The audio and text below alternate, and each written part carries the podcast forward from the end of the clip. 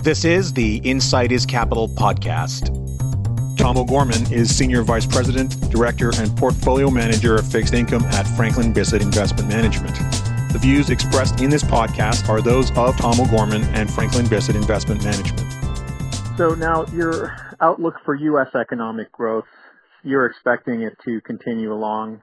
I mean, the uh, monetary policy continues to be largely accommodative.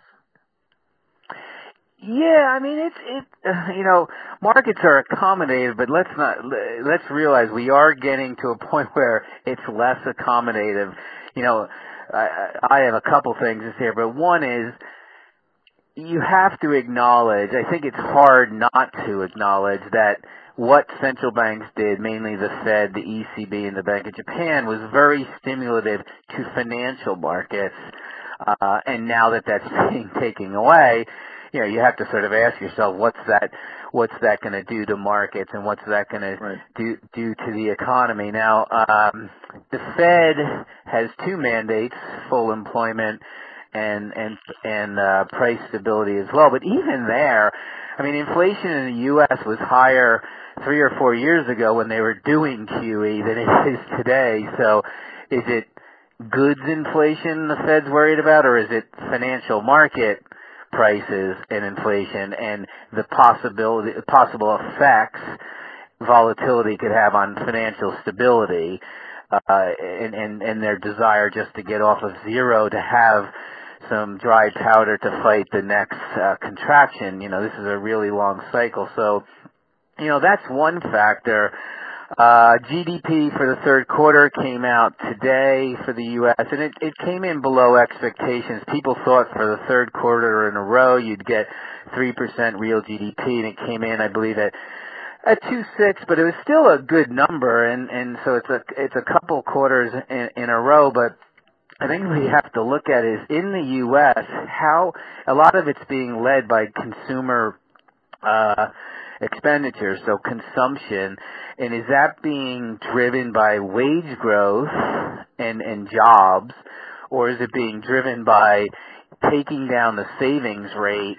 and or borrowing money and it, it, honestly well everything we look at tells us it's, it's not wages uh that it is you know there was massive amount of growth in in credit uh consumer credit over the the 2017 period and especially towards the end and the savings rate is being drawn down to near record low levels so you know is that sustainable I, guess our view is we think the U.S. can do better, and it gets this one-time pop from uh, the tax changes, and you're having some impact from taking away regulations and the Trump administration doing things like that. But the question is, is it really sustainable over the long term? And you know, for that, we're still a little bit suspect.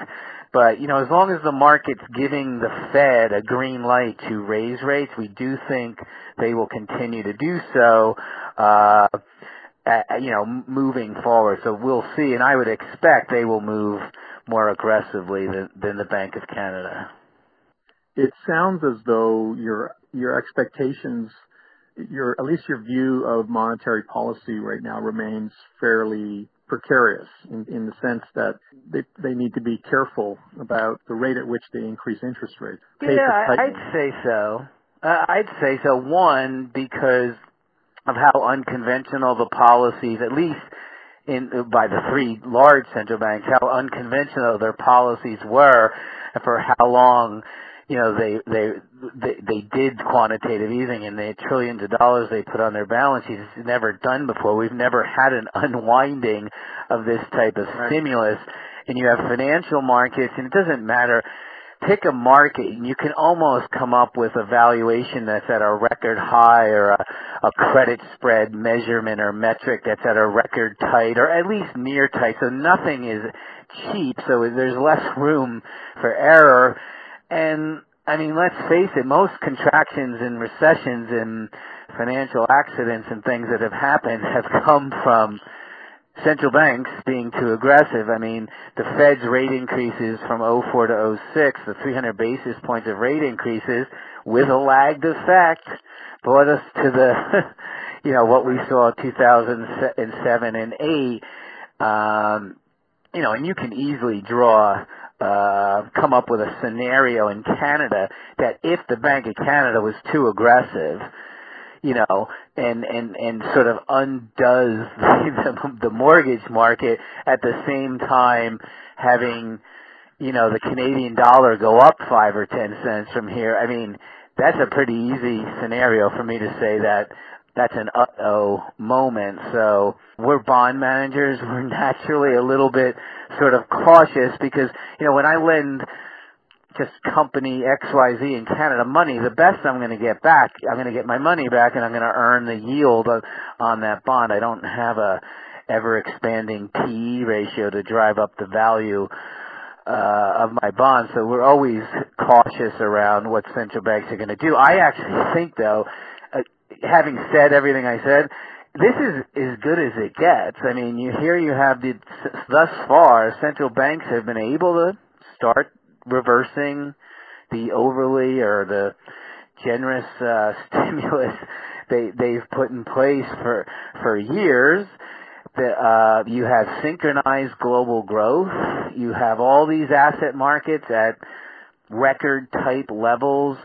Uh, you have these tax cuts filtering through. So they're like for financial markets, this is a pretty attractive time. The problem is you know, valuations matter. It's not just the fundamentals. It's correct. Where what are you getting paid to take the risk? So that's something that investors are going to have to grapple with as as we go forward from here. And it's not to say there aren't a plethora of uh, uncertainties out there either. I won't even go into them, but I mean, you can turn the news on in any day on any channel, and whether it's geopolitical or otherwise, there's you know, there's a lot of stuff going on that people seem to sort of, at least in financial markets versus, I think that how the reaction would have been 15 or 20 years ago, it, it, it seems to sort of get ignored.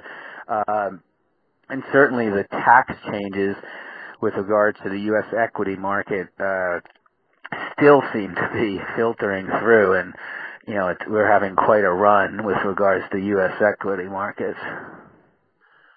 So given given the uh, going back just to something that you said earlier, uh, the uh-oh moment, where you know at the same time, if the if the uh-oh moment comes, is there a chance the Bank of Canada would retrace on their tightening, or that they would? Absolutely. It's possible.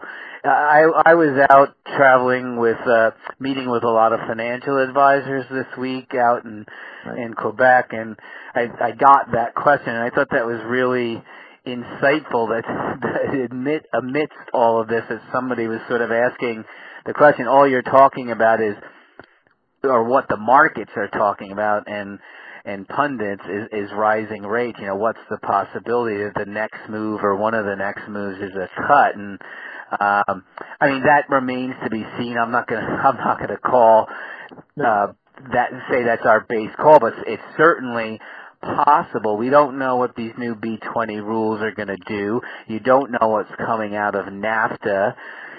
And, you know, and some of this can be posturing or negotiations. Uh, but you know the fact that the Trump administration just put new tariffs on solar panels and and washing machines, you know, and you know talked about this whole even today in Davos this whole America first and America being open for business.